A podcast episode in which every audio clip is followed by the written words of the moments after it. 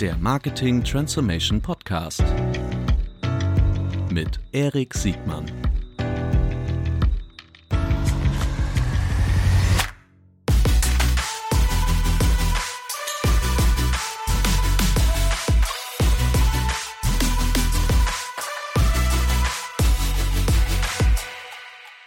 Herzlich willkommen zu einer neuen Folge des Marketing Transformation Podcasts. Heute mit Sven Rittau. Herzlich willkommen, Sven.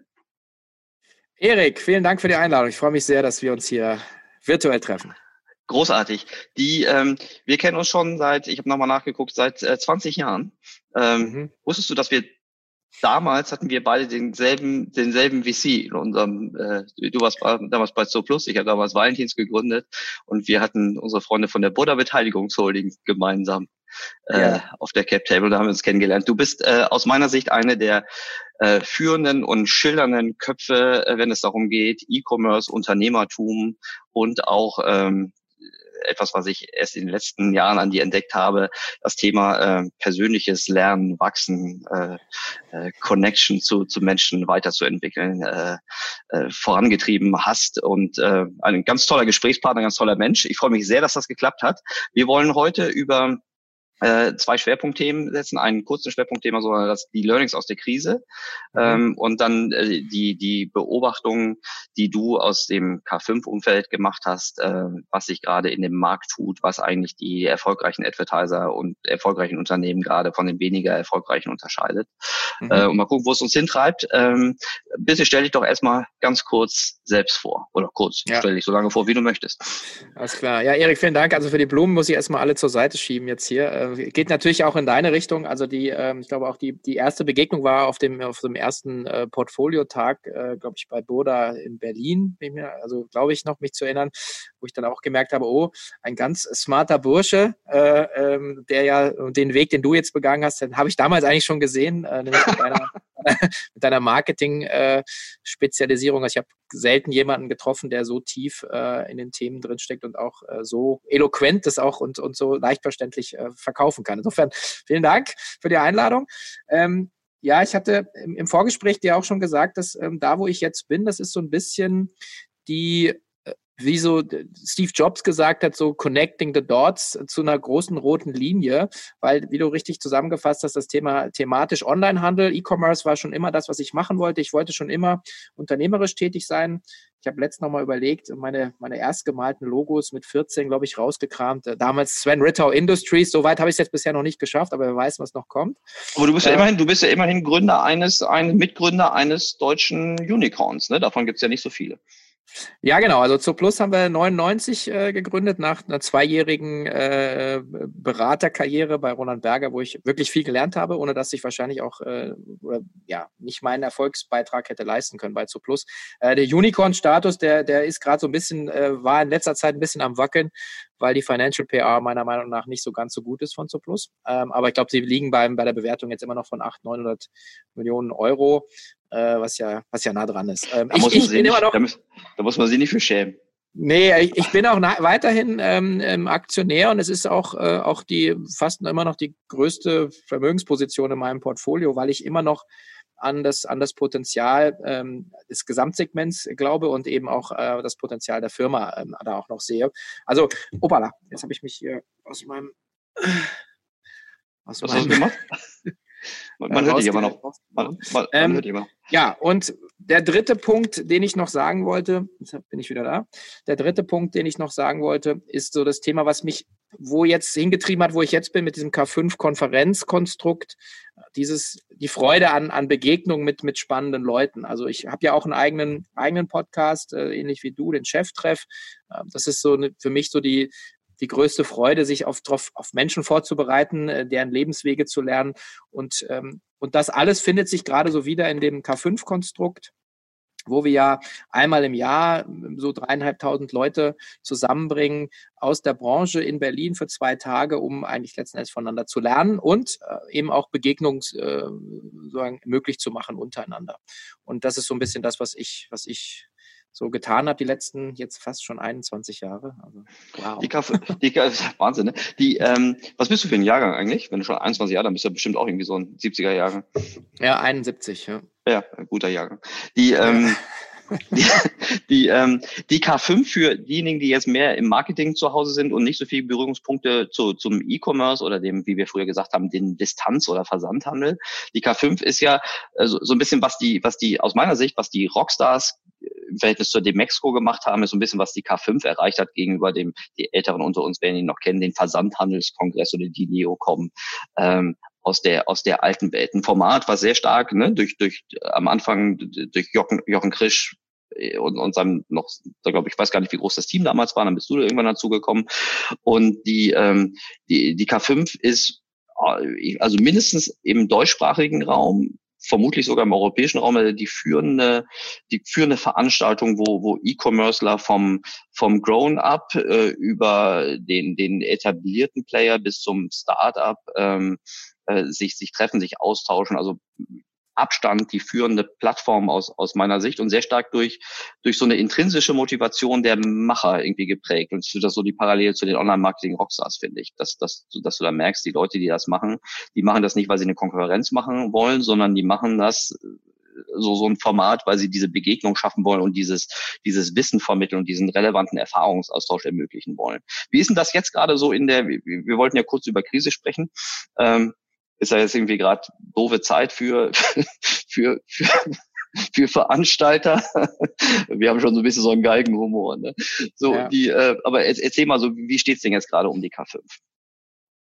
Ja, also wir äh, sind, ja, wie, wie doch einige ähm, andere Branchen ja auch von, von sowas betroffen. Also Bundesliga oder Sport findet ja auch alles nicht statt, muss man sagen. Ähm, auch natürlich nachvollziehbar. Ähm, das hat uns jetzt schon, schon sehr getroffen. Ähm, das heißt also unser, ähm, also wir haben jetzt noch ein bisschen gewartet, weil, weil wir waren relativ spät dran, jetzt Ende Mai, aber der Mai-Termin ist definitiv jetzt vom Tisch und äh, so wie es aussieht, auch ein Alternativtermin im Sommer, der wird nicht klappen. Wir haben ja das Konzept ready in der Schublade. Also insofern ist es jetzt schon was, was wir, äh, wenn es wieder möglich sein sollte, also jetzt wirklich äh, nicht gegen, gegen den, den Willen natürlich der, der Behörden oder so. Aber wenn man so, so ein Event machen könnte, dann würden wir den schon im Herbst jetzt diesen Jahres machen wollen, weil es auch die zehnjährige äh, Jubiläumsveranstaltung jetzt wäre. Ähm, Im Worst Case würden wir es dann in 2021 machen. Das bringt natürlich schon eine Challenge mit sich, weil, wie du gesagt hast, ich bin jetzt hier kein äh, äh, professioneller ähm, Eventanbieter mit äh, 750 Veranstaltungen, sondern äh, genau wie beim Philipp und seinem Team ähm, treibt uns die Passion für das Thema. Das ist auch, glaube ich, meiner Meinung nach der große Erfolgsfaktor für diese Art von Veranstaltung, dass du Leute hast, die für das Thema brennen, die auch ähm, experimentieren wollen, die äh, du merkst ja sofort in Jochen oder auf der Bühne ist oder wenn ich äh, Leute äh, treffe, dass wir einfach eine Begeisterung haben und uns ist es schon sehr, sehr wichtig, wer auf der Bühne steht. Also es ist nicht so eine Beliebigkeit äh, drin, die ähm, also dieses, wir haben so einen Claim, der sagt Content first mhm. äh, und, und learn from the best. Das ist so ein bisschen so, das ist so die, der, der Ansatz.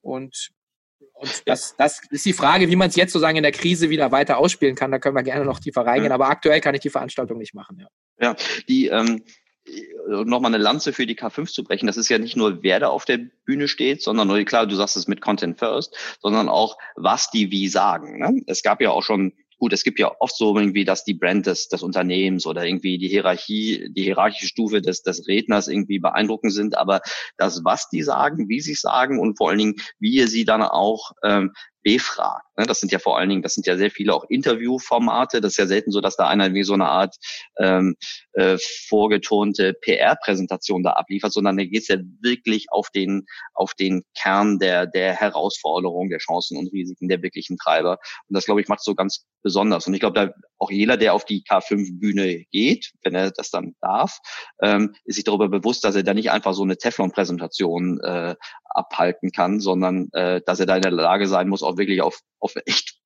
herausfordernde Fragen ähm, von euch beiden irgendwie dann auch antworten äh, muss. Und das ist natürlich der super Nutzwert für diejenigen, ähm, die, die da mitmachen und äh, sich, sich die, die, diesem Austausch darstellen. Ja, ich, ich, ich hab, kann ein paar Anekdoten natürlich auch zu, zu erzählen, weil ähm, Erzähl. also viele, Leute, viele Leute glauben halt auch, man kann sich bei uns reinkaufen. Also wir haben natürlich auch so eine Messe und Sponsoren Witzig. und so weiter. Warum, warum, denken, warum denken die Leute, dass, dass man sich auf so, eine, auf so eine Veranstaltung reinkaufen kann? Das ist ja verrückt. Ja, ja ich glaube, weil das, weil das wahrscheinlich auf vielen Veranstaltungen so geht. Bei uns ist Ach es so, bei uns ist es so eher, sagen wir, Hauptbühne äh, geht nicht. Ähm, und wir, wir sind dann aber auch so, dass wir sagen, wir nehmen dann auch mal einen Produktanbieter auf die, auf die Bühne, weil wir sagen, hey, das ist relevant für die Leute. Ähm, und dann sagen, ja, aber das ist auch ein Dienstleister. Ja, aber das Produkt ist geil, weil es bringt die, die Branche nach vorne. Ja, und dann äh, hat er halt umsonst PR. Ja, mhm. das, das kann sein, ja.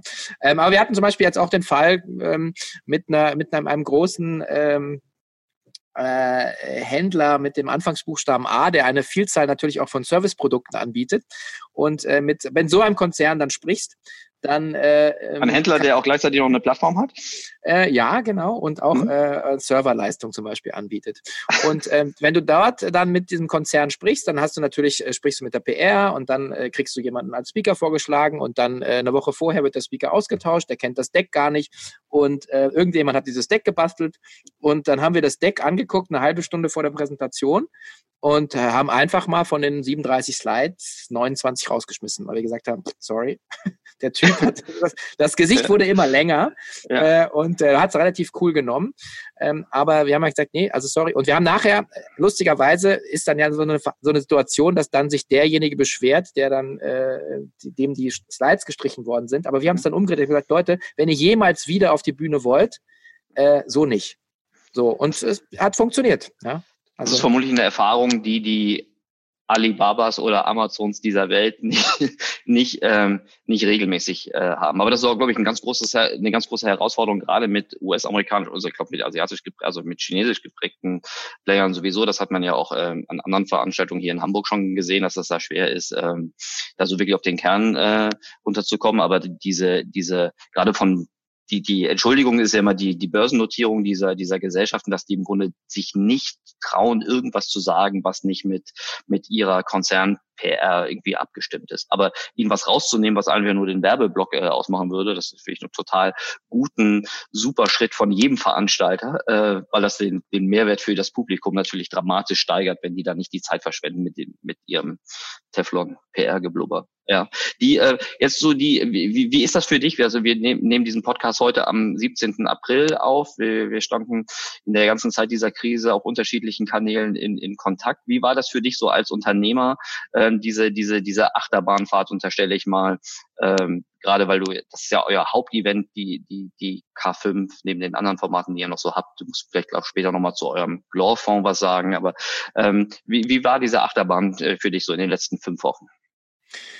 Ja, es ist ja nicht die erste Krise, die wir beide ja durchmachen. Also 2000, 2001 haben wir den neuen Marktcrash gehabt, also wo wir sagen auch äh, finanzierungstechnisch atomarer Winter war oder nuklearer. Mhm. Ähm, dann 08, 09 die Finanzkrise, die ja eigentlich im Prinzip keine realwirtschaftliche Krise war, aber sich dann darauf ausgewirkt hat. Und das Ding ist jetzt schon noch mal gefühlt anders, dass du eigentlich sagen kannst, du kannst so, wie du gewohnt bist, dein Geschäft nachzugehen, kannst du nicht operieren.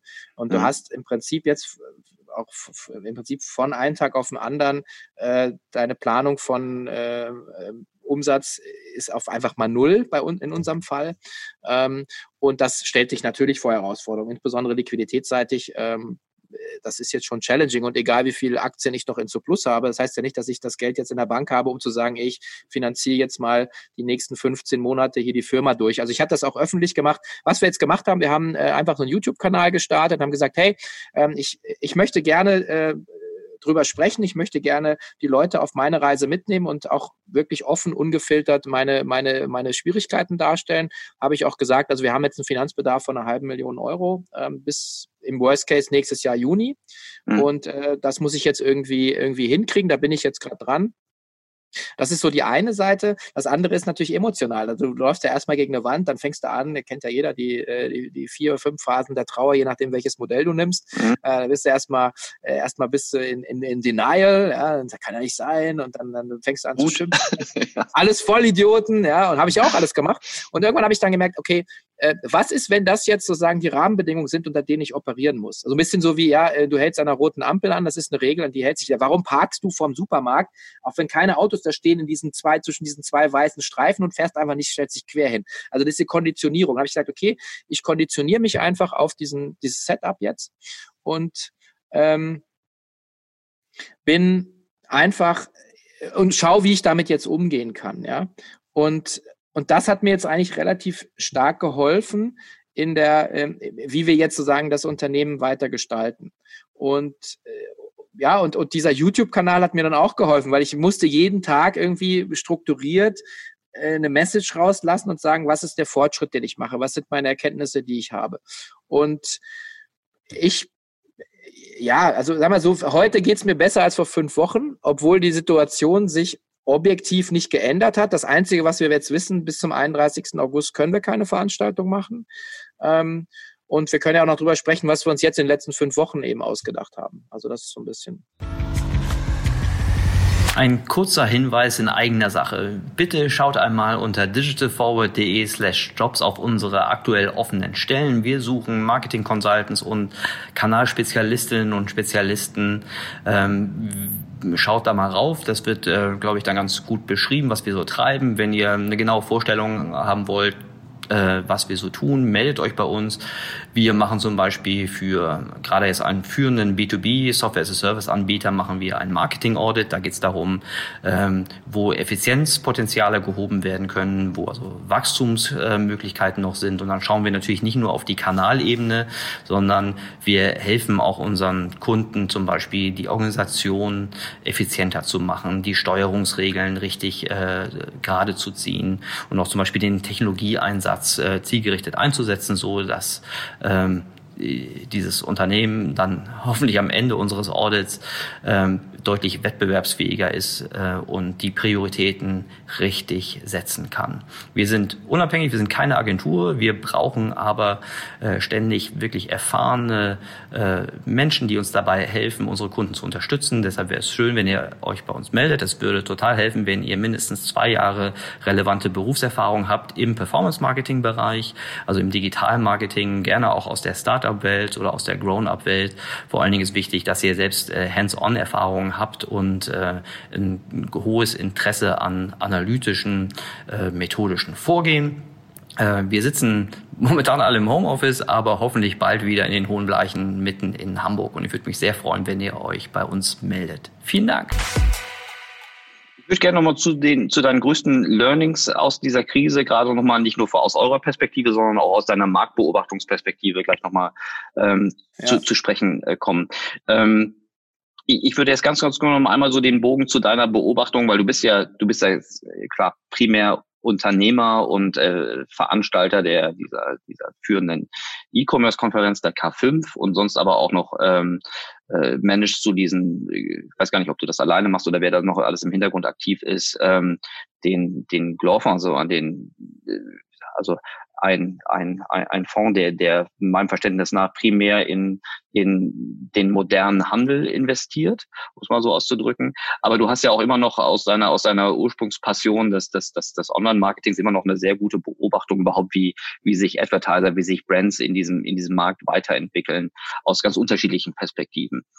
Die, und das fand ich sehr, sehr, sehr beeindruckend so in, in dem, in dem in dem, in dem Vorgesprächen dazu, was du für, was du so für Perspektiven einnimmst, was, welche denn aus, welche Advertiser denn aus deiner Sicht so wirklich sich jetzt besonders gut schlagen und sich diesen neuen Herausforderungen, gar nicht so den Krisenherausforderungen, sondern den neuen Herausforderungen, die im Grunde die digitale Welt mit sich bringt, wie diese Advertiser sich aufgestellt haben. Ähm, wollen wir so, wir haben ja so ein paar Unternehmen schon so uns rausgepickt, wollen wir die einfach mal so durchgehen, welche, welche Positivbeispiele du äh, mitgebracht hast, über die wir dann äh, sprechen können und vor allem aus den Warum warum das so, so positive Beispiele sind? Mhm. Ja, gerne. Also ich, ähm, ich glaube, dass, also vielleicht einfach die, anders als zum Beispiel jetzt Alex Graf, den ich äh, sehr schätze ähm, und der auch immer Teil der, der Konferenz, äh, der K5-Konferenz äh, des Programms ist, der ja eine sehr, sehr enge Sicht darauf hat, wie man erfolgreich noch sein kann in einer GAFA-Welt, haben wir ja, ähm, wenn ich mir das Programm anschaue, ja jedes Jahr äh, einfach eine, einen unglaublichen bunten Strauß an, an, an tollen Firmen, die auf der Bühne sozusagen ihre, ihre Stories da präsentieren. Also es gibt sozusagen einfach viele Ansätze und Lösungen auch in einer Welt, die von Amazon, äh, Alibaba, äh, Facebook und Co. dominiert werden. Und die Frage, die wir auch immer stellen, ist sozusagen, ähm, so, so, ein Dreieck äh, für mich. Was ist das Problem des Kunden? Was ist deine Lösung? Aber was ist vor allen Dingen das, das, das Ergebnis beim Kunden? So, und, und das ist, glaube ich, die Frage, die sich sowieso jeder, auch diese drei Fragen musst du stellen.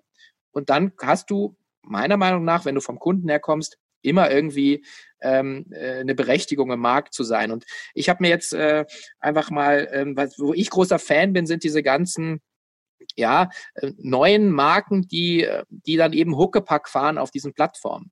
Also ähm, Beispiel jetzt äh, diese ganzen Influencer-basierten ähm, Marken. Ich hatte jetzt gerade die, die Monique Höll ähm, von, von Hello Body, äh, auch selber bei mir im Podcast, äh, wo ich sage, Wahnsinn, in vier Jahren auf 65 Millionen Umsatz. Letzten Endes hat sie gesagt, ja, der Kanal ist ja nicht Instagram oder Facebook, der Kanal, äh, der Influencer ist der Kanal. Also wenn der Influencer jetzt äh, äh, ne, ne, so Richtung äh, Direktvertrieb Tupperware-Modell zum Beispiel gehen würde, dann würden die da mitgehen. Also das, diese Erkenntnis zu sagen, äh, ich betreue nicht Instagram, sondern ich habe Key-Accounts, die ich betreuen muss, die eigene Followerschaft haben und die muss ich sozusagen pflegen. So, äh, das ist zum Beispiel äh, ein schönes Modell. Wir hatten letztes Jahr auf der Bühne die, die Leute von, von BSDN, was in eine ähnliche Richtung geht, die hier in München so aus dem Hip-Hop-Sportumfeld kommen, mit einem Laden gestartet sind und innerhalb kürzester Zeit zu den T32 oder 33 Top-Accounts von Nike geworden sind für Schuhe, weil sagen, ihre DNA ist, Streetwear, weil sie es halt gelebt haben über Partys, die sie gemacht haben. Da war so der, der Claim, so dieses Real Recognize Real. Also auch da ähm, Frage, was ist die Essenz deiner Marke? und wie spielst du sie aus? Und da kannst du natürlich dann extrem gut jetzt über die, die viralen neuen Medien gehen. Und das sind so Sachen, die, die ich halt super spannend finde, allem, äh, die ich auch echt total feiere. Ja. Das kann ich gut nachvollziehen. Vielleicht auch nochmal vor dem Hintergrund, in welchen Märkten die sich diese Unternehmen, gerade die letzten, also die zwei, die du gerade genannt hast, ähm, die bewegen, also gerade zum Beispiel bei Hello Body finde ich es besonders beeindruckend, dass die ja im Grunde in so einem, könnt jetzt despektierlich sagen, die sind ja in so einem Commodity FMCG Marktumfeld unterwegs. Ne? Das ist jetzt nicht so, dass es da jetzt irgendwie, dass das ein äh, wenig besetzter Markt ist, sondern das ist ja, eigentlich ist das ja die die Todeszone. Ne? Das ist der Quadrant, wo sie wirklich alle äh, tummeln und wo es von von, von jeder Positionierung, ne? also vom Low-Entry Eigenmarkensegment bis zum, zum High-Luxus-Segment wirklich alles gibt und die es geschafft haben, in wenigen Jahren ähm, nicht nur äh, über 60 Millionen Euro Umsatz zu generieren, ich glaube auch noch in nicht nur einem Markt, sondern im, wenn ich es richtig in Erinnerung habe, in, in mehreren Märkten ähm, und das auch noch auf einer profitablen Basis, was man so hören und, und, und sehen kann. Ne? So, und wenn du guckst, wie sich die anderen Advertiser im FMCG-Bereich dann äh, schlagen oder wie sich dem Thema Influencer äh, äh, zuwenden oder wie sie versuchen, ihre Marketing-Prioritäten äh, äh, umzuwandeln, dann sieht man finde ich sehr deutlich, wie groß die Schere da auseinandergeht. Und da kann man jetzt sagen, okay, das, die machen die Großen vielleicht einfach noch nicht konsequent genug. Das ist natürlich auch dramatisch schwerer bei dem Umsatzvolumen, was sie drehen. Man sieht aber vor allen Dingen, wie, wie super adaptiv diese ähm, Player wie Hello Buddy und BSTN, die in Märkte reingehen, die eigentlich so von der, von der reinen Betrachtung so äh, genau total besetzt genau eigentlich ja. eigentlich eine totale Todeszone sind ähm, ja, ja ja ja also es ist nicht Blue das ist nicht Blue Ocean das ist definitiv nee. Das, ist, man, das ist the Red Sea ja man könnte man könnte sich darüber streiten ne, was die natürliche Grenze dafür ist ne aber es gibt ja auch kein Naturgesetz mehr dass äh, jede FMCG-Marke irgendwie in die in die Milliarden Umsatzdimension äh, kommen muss weil das entspricht ja auch noch der alten Distributions- und und und Mediawelt dass du das Größe ein, äh, ein Ziel ist nicht nur aus dem Selbstverkehr heraus, sondern um einfach das größte Effizienz mitbringt. Das ist ja eben in unserer E-Commerce-Welt, ähm, also zumindest im Marketing, äh, nicht die natürliche Regel. Ja. Nee, das ist ein guter Punkt. Ich glaube, man muss es vielleicht auch auf den Kopf stellen, weil bei denen, also wenn du jetzt sagst, du nimmst ein Bayersdorf jetzt oder so mit, mit äh, totalen Standardprodukten ähm, und die sagen, ja, wir machen jetzt Social Media, dann sagst du, ja, okay. Aber die neuen Marken sagen ja, äh, okay, ich habe eine Zielgruppe, die ist, äh, sind junge Frauen, Naturkosmetik, coole Verpackung, äh, gute Story. Wo sind die? Die sind halt alle auf den sozialen Medien. Also das mhm. ist eher so, du kommst von der Zielgruppe und sagst, welcher Kanal passt. Und bei anderen ist es so, ich habe ein Produkt, jetzt machen wir auch noch Social Media. Das, und da, da ist so ein bisschen, wo dann so der Bruch meiner Meinung nach drin ist. Äh, und bei den, bei den äh, sagen Sneaker-Jungs ist ja genauso, du sagst halt, äh, okay, die, die, die haben dann einfach auch zum Beispiel eine, eine Story ein Talent, eine Story und eine Inszenierung der Produkte zu machen, die, die halt so geil viral geht, ja. dass dann eben die Leute sagen, okay, ich kaufe dann eben den neuen Shoe Drop bei, bei, bei den Leuten, weil die halt einfach eine ganz andere Glaubwürdigkeit haben. Ja. Ja. Ähm, also Genau, das wäre so, so, so ein, ähm, eine, eine spannende Sache. Vielleicht eine andere, äh, wirklich super spannende Story, die komplett die andere Richtung ist, ist äh, für mich ähm, McDonalds. Also ich bin kein, kein McDonalds-Kunde. also wirklich gar nicht. Du hast ja auch Verantwortung, und, Verantwortung und Kinder. Ne? Äh, ja, selbst die haben, also das Einzige, was wir uns reinpfeifen, ist die McSunday Eisbecher. Nee, ja, okay. Also so süß, süß, Süßkram. Das geht, ja. das ist nicht so schlimm. Aber aber, ähm, und das ist für mich so das Paradebeispiel, wo du sagst, warum sind die erfolgreich? Das Essen so geil ist? Ja, nee, aber die Inszenierung, das ist so ein bisschen dieses, it's not what you do, is how you do it. Und was mir an McDonald's jetzt auch gerade sehr gut gefällt, ich hatte den Nikolas äh, von Sobbe, den, den VP Technology jetzt auch im Chef drauf, der kommt demnächst auch erst raus, aber der ähm, sagt im Prinzip, die haben zwar keinen E-Commerce, aber die, was die gemacht haben, die haben diese, die nehmen jetzt diese Mobile-Welle mit. Mhm. Und deren App ist halt einfach echt toll. Ja, die sagen Gamification, macht richtig Lust äh, auf, auf, äh, auf, auf letzten Endes in diese Läden reinzugehen und dann einfach wieder auch da. Äh, und, und das ist sowas, wo ich sage, da kommt jemand von der Marke, ja, ist ja, Latin Ace ist ja fast so eine Love-Brand, ja, und übersetzt das dann jetzt in neue Medien und zwar auf eine Art und Weise. Und das ist das Schöne an, an McDonald's ist zum Beispiel, sie haben keine so Shop-Legacy, wie halt jetzt viele klassische, auch nur zu Plus. Wie ziehst du das jetzt mobile? Ja, dann sagst du wieder, ja, muss ja tausend Sachen reinpacken und die haben alles gestrippt und sagen, okay, es ist Angebote, es ist äh, Gutscheine sammeln und dann kannst du noch irgendwie bestellen. Ja, die, die haben, die haben garantiert auch Legacy, ne? So, nur sie gehen damit halt besser um. Ne? Also genau wie du sagst, die strippen das halt auf die wesentlichen Essentials runter ja. und äh, ja. ähm, sind dann ausreichend fokussiert, weil ich glaube, das haben ja alle diese Unternehmen, diese großen Unternehmen gemeinsam, sie eigentlich kein, keine Ressourcenknappheit haben. Ne? Die haben eher eine, eine, eine, eine ja. Knappheit an konsequenten Entscheidungen, um sich dann wirklich zu fokussieren. Ja. Wir hatten in unserem Vorgespräch über die, über die, über diese Love Brands und diese Personality Brands äh, gesprochen. Und ich weiß aus gut unterrichteten Quellen, dass du gerade zum Anfang des Jahres, das muss irgendwie so Mitte Februar gewesen sein, in den, in den Staaten warst und an einer ganz besonderen Veranstaltung teilgenommen hast. Berichte doch da mal davon, bitte. Ja, ich habe jetzt, äh, ich, also ich habe das schon, okay, ich muss ein bisschen ausholen. Ja. Ich habe mich eigentlich schon immer, wir beide kennen ja auch, äh, sind ja auch beide äh, EO-Mitglied, also der Entrepreneurs Organization. Das habe ich 2005 angefangen, wo es darum geht, so dieses, ähm, also einer der Claims ist the Thirst for Learning. Und ähm, ich habe dann irgendwann mal das für mich das so übersetzt, äh, auch aus der Kampfsporthistorie, so dieses Modell des lernenden Meisters. Also klar habe ich jetzt schon ein bisschen was auf dem, auf dem Kasten und ich habe schon ein paar Dinge erfolgreich gemacht, aber es gibt natürlich immer noch Sachen, die man lernen kann und auch von tollen Leuten und jeder kann einem immer was beibringen. Das ist so ein bisschen einfach meine Einstellung. Und da habe ich jetzt zurück bei EO habe ich einfach auch viel Zugang bekommen zu tollen Speakern, zu, zu diesen, auch von anderen Unternehmern und Unternehmerinnen zu lernen. Und das ist ein Modell, was mir einfach echt viel Spaß macht und letzten Endes auch ein großer Baustein ist, da wo ich jetzt heute stehen darf. Und äh, dann habe ich äh, irgendwann mal jetzt entdeckt, dass es da in den USA natürlich auch noch mal ein paar andere Kaliber gibt und war jetzt äh, sehr intensiv äh, bei, bei Tony Robbins. Kann man jetzt gut oder schlecht finden, gibt's ja auch auf Netflix die Dokumentation. Ich muss sagen, der Typ ist, also wenn ich eins glaube, ist der Typ ist echt legit. Also der lebt halt das, was er da predigt. Und er ist halt sehr erfolgreich. Und das Coole an dem ist zum Beispiel, deswegen habe ich das auch gemacht, nicht nur wegen den Inhalten, sondern auch zu sehen, wie inszeniert der eigentlich seine, seine Marke, wie ähm, und wie macht er einen Upsell auf seinen Veranstaltungen. Ja. Und, ähm, und das Spannende bei dem ist, und ich bin einfach echt ziemlich begeistert von seinem Produkt, ähm, er macht seine Kunden zu Fans. Mhm. Und das finde ich so auch einen echt geilen Claim. Weil bei ihm ist es so, wenn du dann mal warst, die Leute äh, gehen freiwillig hin und sagen, ich möchte arbeiten auf dem nächsten Event. Du kriegst kein Geld, du kriegst keinen Zuschuss für deine Reisekosten, deine Hotelkosten. Du gibst dem die Arbeitszeit, aber du bist in dieser, in dieser Environment. Ja. Und ich meine, da bin ich noch nicht mit der K5, aber ist doch geil, dass deine Kunden sagen, ey, lass mich bitte für dich arbeiten. Also ich finde das, ich finde das einfach den Hammer. Und, und das ist so, so, so ich sag, ich möchte gerne und das sehe ich bei, beim Philipp Westermeier auch so ein bisschen bei der OMR, so eine Love-Brand, da hast du Fans, die sagen, hey, da möchte ich gern hin, da muss ich hin.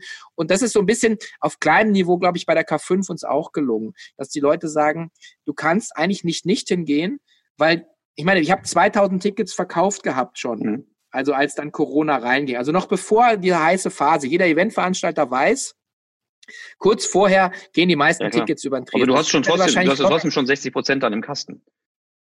Ich hätte, ja, das Ding wäre richtig geil geworden, mhm. aber ich hatte noch gar kein Programm draußen. Mhm. Also die Leute kaufen, weil sie wissen, ähm, Ritter und Krisch und das ganze Team machen ein geiles Programm, aber vor allen Dingen wissen die, dass geile Leute. Ja, vor allen Dingen, das sind ja bestimmt auch wahnsinnig viele Wiederholungstäter. Ne? Also bei uns ist das immer gar nicht, ja. gar nicht so eine Frage, ähm, gehen wir dahin oder gehen wir nicht hin, sondern eher so sagen, wann, wann ist das? Äh, also bei uns ist einer der und auch in unserem Umfeld, das ist die gesetzte Veranstaltung. Also ich wüsste keine Veranstaltung, vielleicht Rockstars natürlich auch, aber die, die so ein hohes äh, Retention-Niveau hat. Äh, wie, wie eure. Okay, aber Entschuldigung, ich habe dich unterbrochen. Also die, ähm, ja. ihr wart schon bei ja. 60 Prozent äh, Sales und dann kam dieser, dieser, dieser, dieser, diese Überraschung. ja. Ja, genau. ja. Ja, also Genau. Die, also Kunden zu Fans ist so mein, mein, mein, mein was ja. ich gerne, was ich da so mitgenommen was kann, habe. Wie weit ist die Brücke denn für, für so einen so ein, so ein Tony Robbins, der steht durch seine Persönlichkeit. Bei den, bei den Rockstars haben wir den Westermeier, bei den K5, den haben wir den Krisch und den Rittau. Ähm, wenn ich jetzt auf, auf Corporate Deutschland gucke, ähm, ich weiß nicht, ob man dafür jedes Mal Personen haben muss oder wie weit, welche anderen der großen Marken der großen Marken ähm, auch nur in der Nähe das, sein kann, wirklich Kunden zu Fans machen zu können. Also ich hätte da so einen Verdacht, aber ich ja. wüsste jetzt auch genügend Marken, wo ich so denke, boah, das ist irgendwie total, also macht eine Check 24, äh, also nur als also mal willkürliches Beispiel, ja. sind sie in der Lage, ihre Kunden zu Fans zu machen. Ne? Das ist eine super effiziente Maschine. Ähm, da müssen wir uns jetzt keine Sorgen machen und die haben einen super großen kommunikativen Druck äh, raus und die haben ein tolles CRM, die sind prozessual unter den Plattformen, alles was Lead-Gen ist, und sicherlich in den, in dem, im oberen Zehntel. Äh, ich würde trotzdem behaupten, dass ähm, Check24 ähm, wenig Fans hat. Viel Kunden, aber wenig wirklich echte Fans. Ja. Welche von ja, den großen fallen denn? Also ist das, schafft das eine Sixt? Ähm, ich hätte so fast gedacht, dass so eine Telekom, das ist jetzt, hätte ich vor zehn Jahren niemals gedacht, aber in meinem Umfeld mhm. und jetzt gerade in der Krise stelle ich fest, dass die Reputation unserer deutschen Telekom ähm, mhm. eine ganz andere ist als noch vor fünf bis zehn Jahren, weil jetzt auf einmal sowas wie Stabilität, sowas wie, wie ein ja. Kundenservice, ein Prozess, der klappt, ähm, Zusagen, die eingehalten werden, äh, Verträge, die nicht mehr verarschen, ähm, dass das auf einmal ein Asset ist, was wirklich total loyale Kundenbeziehungen herstellt, die wir zuletzt vielleicht vor 15, 20 Jahren hatten. Also ich glaube, die Telekom war noch nie so mit loyalen, zumindest in meiner Wahrnehmung, das ist jetzt ein super kleines Panel, ähm, dass sie, dass, dass solche Unternehmen in der Lage sind, äh, ihre Kunden zu Fans zu machen. Also ich, ich glaube, dass das sagen jetzt nur, weil da Personen auf der Bühne rumspringen, glaube ich, das nicht dazu führt, dass, dass äh, Leute zu K5 oder OMR oder Robbins-Fans werden, sondern es ist schon das Produkterlebnis. Mhm. Also, dass du halt, wie du sagst, äh, dass du, du eigentlich einen Haken dran machen kannst, weil du weißt, das sind zwei äh, gut investierte Tage jetzt in unserem Fall. Mhm. So.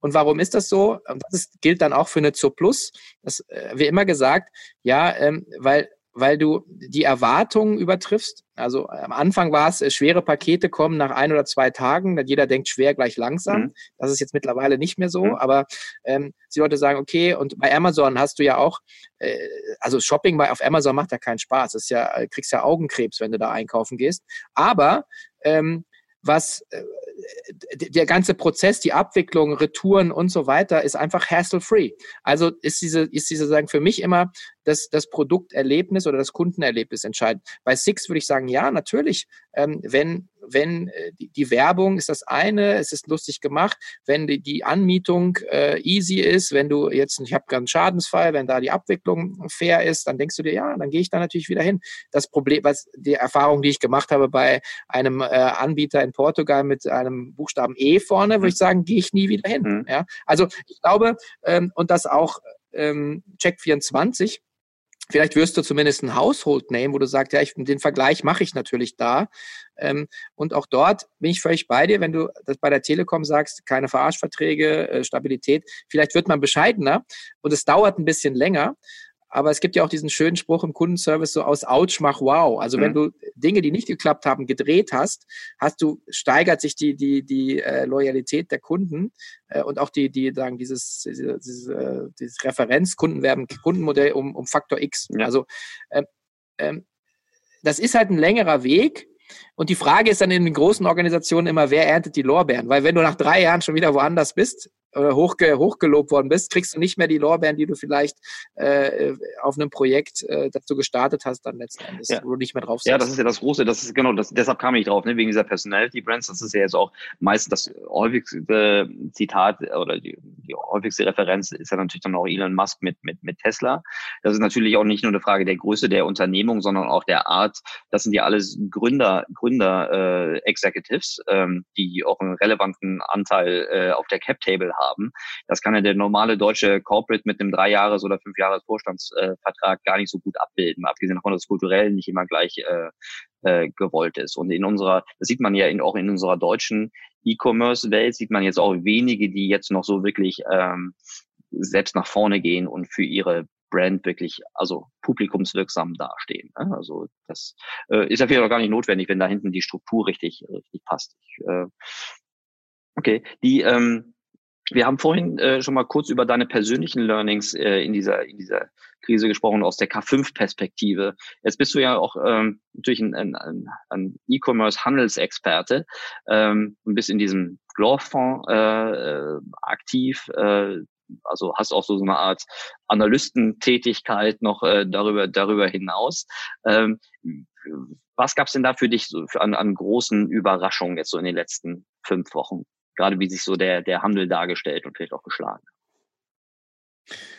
Ja, Überraschung äh, gibt es eigentlich wenig. Ich, ich komme mir immer, denke mir immer so vor, das ist ja alles total offensichtlich. Also die, ähm, die, wir sehen es ja jetzt, also vielleicht der, der, der, der Fonds, den wir aufgelegt haben, 2015, das war ja so die Idee, weil wir glauben, okay, dieses ganze Handelssegment, wenn ich drauf schaue, wer werden die Gewinner sein auf fünf äh, oder zehn oder 15, 20 Jahre, das sind ja nicht, äh, sind ja nicht die Metros oder Kaufhofs oder Mediamarkt, das war uns aber immer schon klar, ist ja auch unsere Position, sondern es sind eben die Amazons, Alibabas, aber eben auch alles, was da sonst noch kommt, also zu Plus, Chewy, Wayfair, äh, Ping Dudu, you name it, ja. Ähm, und haben dann gesagt, komm, lass mal, lass mal einen Index definieren und darauf haben wir eben einen, einen Aktienfonds ähm, aufgelegt, der für jedermann ist. Also du kannst den Anteil kaufen, der aktuelle Kurswert ist 142 Euro, wir sind mit 100 gestartet und das Lustige ist, daran siehst du ja immer, wie, wie performt eigentlich der Handel.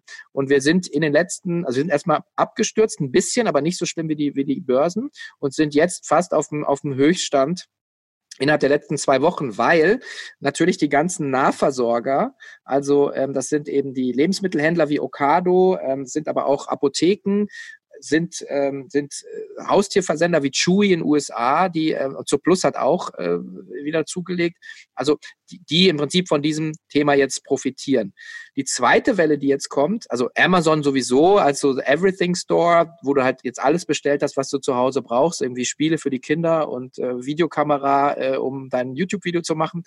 Und jetzt kommt aber die Welle, wo die, wo die Mode, Modeversender, auch in Zalando, äh, auch wieder sehen, okay, wow, ähm, jetzt haben sich die Leute so irgendwie berappelt. Jetzt sehen sie, okay, gutes Wetter, zumindest hier im Süden Deutschlands. Ich brauche ja Sommerklamotten. Kann nicht mehr shoppen gehen, also kaufe ich, lasse ich mir die Sachen nach Hause bringen.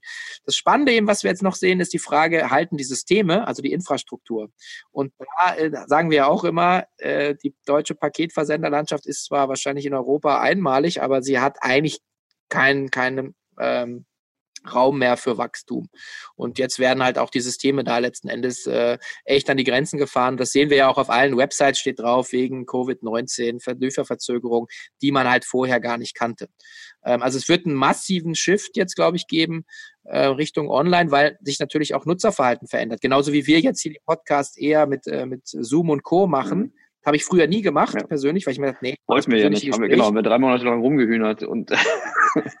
ja, genau. Und dann haben wir so, okay, so. Und es spart natürlich dann auch wieder Zeit, CO2 und so weiter. Also ich glaube, es wird nachhaltig Veränderungen geben beim Einkaufsverhalten. Es wird nicht alles so bleiben, mhm. aber du wirst einen Niveausprung haben nach diesen, nach diesen Monaten. Ja, ja. definitiv. Ich weiß nicht, wie du das wahrnimmst, aber du sagtest vorhin so ganz selbstverständlich, naja, äh, das war doch eh eigentlich alles, alles klar, weil wir, wir beide kommen jetzt aus einer Welt, die, die warum man die Vorteile des, des, des, des E-Commerce gesehen hat und vor allen Dingen auch die, ich weiß nicht, wie deine Haltung dazu ist, aber Jochen hat schon damals in Exciting Commerce sehr früh über die, ich weiß nicht, wie er es genau genannt hat, aber im Grunde über die Multi-Channel-Lüge gesprochen. Also über diese große Diskrepanz, die es zwischen stationären Handel und, und, und echten E-Commerce äh, gibt, aus diversen Gründen, insbesondere aus der Perspektive des Endkunden heraus, um gar nicht so sehr aus der Perspektive des, des, des Händlers oder des Absenders einer, einer, einer Leistung.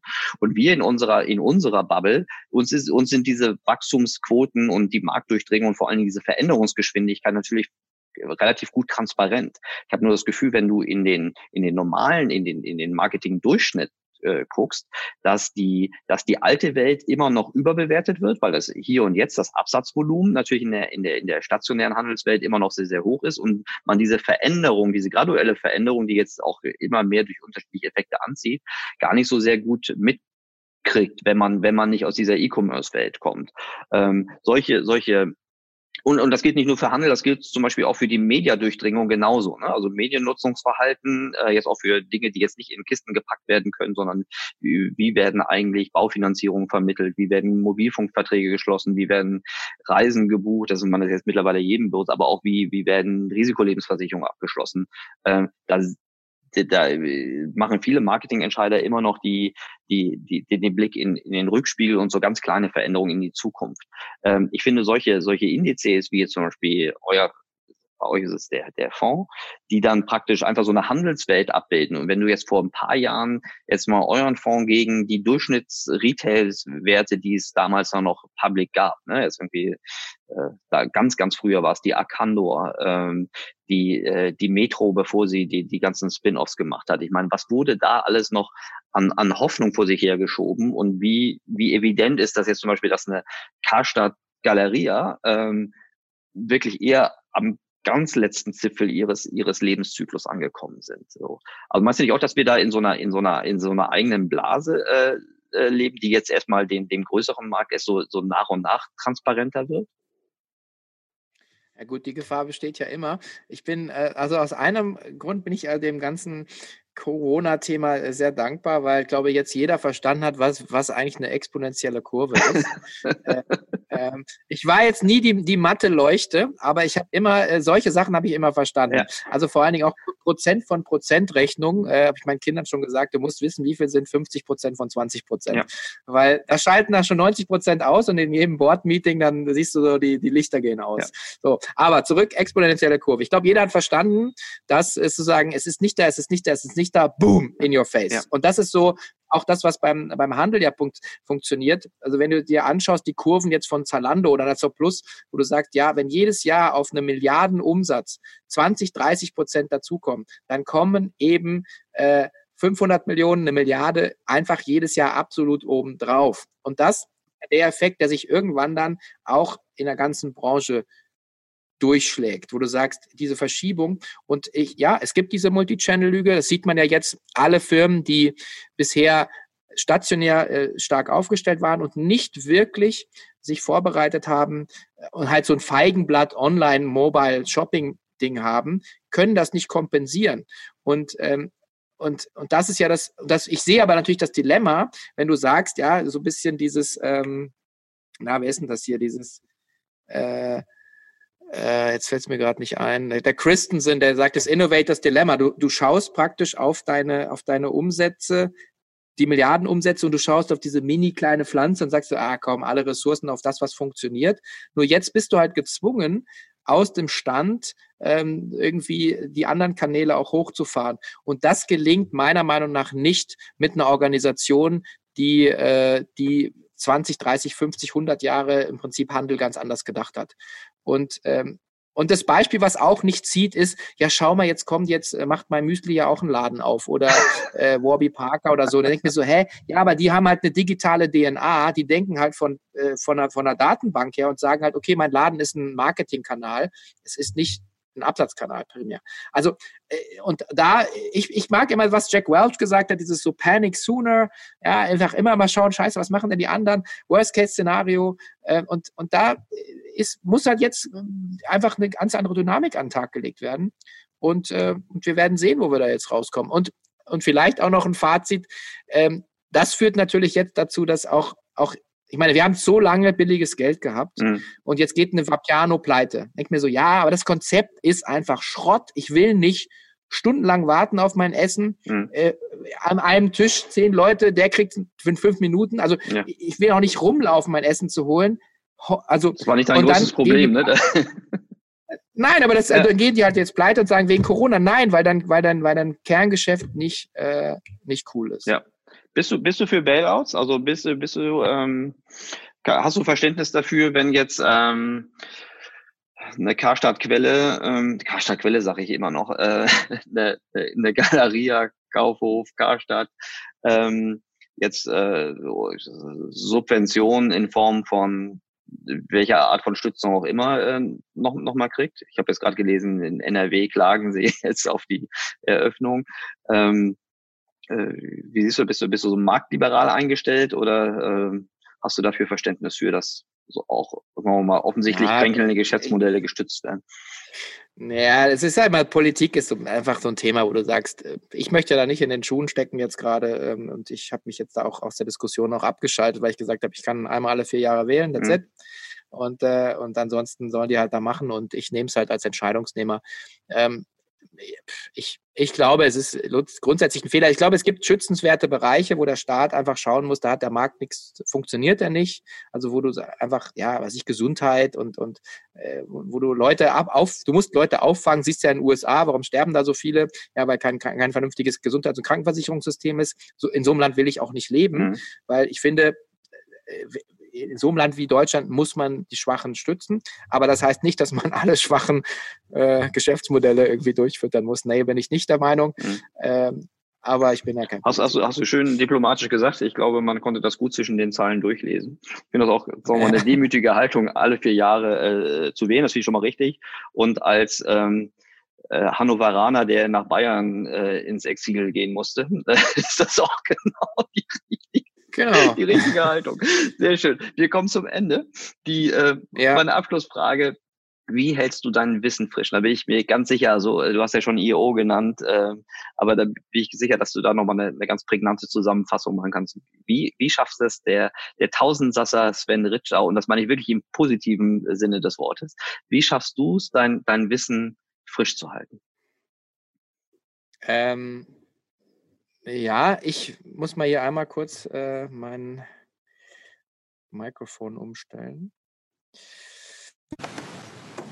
Ähm, wie halte ich mich frisch? Ich, ich glaube, dass es, also ich meine, ich bin jetzt so in der Lage, einfach von den Leuten zu lernen, die ich interviewe. Ja, das macht schon mal einfach es ist schon einfach mal echt ein Vorteil, wenn du dich jede Woche auf eine Firma und, und eine Führungsperson vorbereiten musst. Äh, und du denkst immer so, ja, äh, kenne ich schon. Und dann liest du dir das durch, denkst du so, okay, jetzt habe ich das Geschäftsmodell das erste Mal verstanden. Mhm. Und äh, dann siehst du die Brüche in der Vita und denkst dir so, wow, voll spannend. Also das ist so eine Sache, da bin ich sehr, sehr dankbar. Zum anderen, äh, ich, ich lese wirklich sehr, sehr viel. Mhm. Und ähm, und wenn du dich dann in solche Umfelder äh, begibst wie EO äh, oder, oder auch, weiß ich, Tony Robbins, meine, meine Bücherliste ist, äh, wahrscheinlich schaffe ich die gar nicht mehr, bis, bis, bis ich in die Grube falle. Ähm, und da ist einfach ähm, so, und dann auch äh, so jetzt mit, mit so Menschen wie dir, äh, einfach in die Interaktion zu gehen und dann wieder, ich, ich nehme ja jedes Mal was mit. Dann sagt wieder einer, hast du das schon gelesen oder schau dir das mal an oder das Video ist gut. So, also eigentlich, und das kann ich nur jedem empfehlen, bewegt euch in Umfelder, wo du wachsen kannst. Und das heißt letzten Endes wirklich Leute, die meistens besser sind als du. Mhm. Ich, also das ist sowas. Ja, wenn ich das noch aus der genau. Beobachtung zurückgeben darf, du, ich finde, du hast auch eine angenehme Art, ähm, zum einen Wissen zu teilen, aber auch ähm, eine positive Neugierde. Ähm, man merkt so richtig, dass du diesen, diesen Wissensdurst, den du äh, im IO-Kontext vorhin genannt hast, dass du den auch wirklich lebst. Ähm, das ähm, kann ich nur so zurückgeben. Das ist ein großer Unterschied, ob man das Gefühl hat, boah, das ist irgendwie äh, eine Einbahnstraße, im Sinne ist entweder nur auf dem Senden oder nur im Ausfragen. Ähm, und äh, diese, diese, diese Parallelität aus ähm, Wissen reingeben, aber auch Wissen sich abzuholen, ähm, ist, glaube ich, auch eine Kunst, die du äh, wie kaum ein anderer wirklich gut beherrschst. So, das war mal ein total harmonischer ja. Abschluss jetzt hier. So, wenn es jetzt noch so. ja, genau. Sehr schön. Sven. Mit der Musik einspielen. Ja, das genau. mal. Romantisch, romantische Musik und ein bisschen Weichzeichner. Ja. Herrlich. Genau, Die sehr gut. Blende aus. Äh, mein lieber Sven, äh, ganz herzlichen Dank. Ja. Das war ähm, äh, eine großartige Zeit mit dir. Äh, ich freue mich, wenn wir uns bald äh, wieder austauschen, hoffentlich live und in Farbe. Ich wünsche Ja. dir, deinem Team äh, viel Erfolg jetzt in dieser in dieser herausfordernden Zeit. Ich freue mich jetzt schon wie Bolle auf die auf die nächste K5. Ähm, Mhm. Da äh, werden wir vorher garantiert nochmal sprechen und äh, Promotion braucht dein, deine Veranstaltung ja überhaupt gar nicht. Das ist ja das ist ein Selbstläufer, aber auch Wer nicht kommt, hat selber Schuld. Das ist mittlerweile mein. Weil ich wirklich glaube, nicht, weil ich ein geiler Typ bin, sondern weil einfach du und andere da sind, wo du echt sagst, du kannst nicht, äh, kannst das eigentlich nicht nicht Nee, mitnehmen. genau, genau, Genau. sehr gut. Sven, pass gut auf dich auf und hoffentlich bis ganz bald. Vielen. Dank für deine Zeit. Merci. Danke dir, Erik. Ciao. Ciao.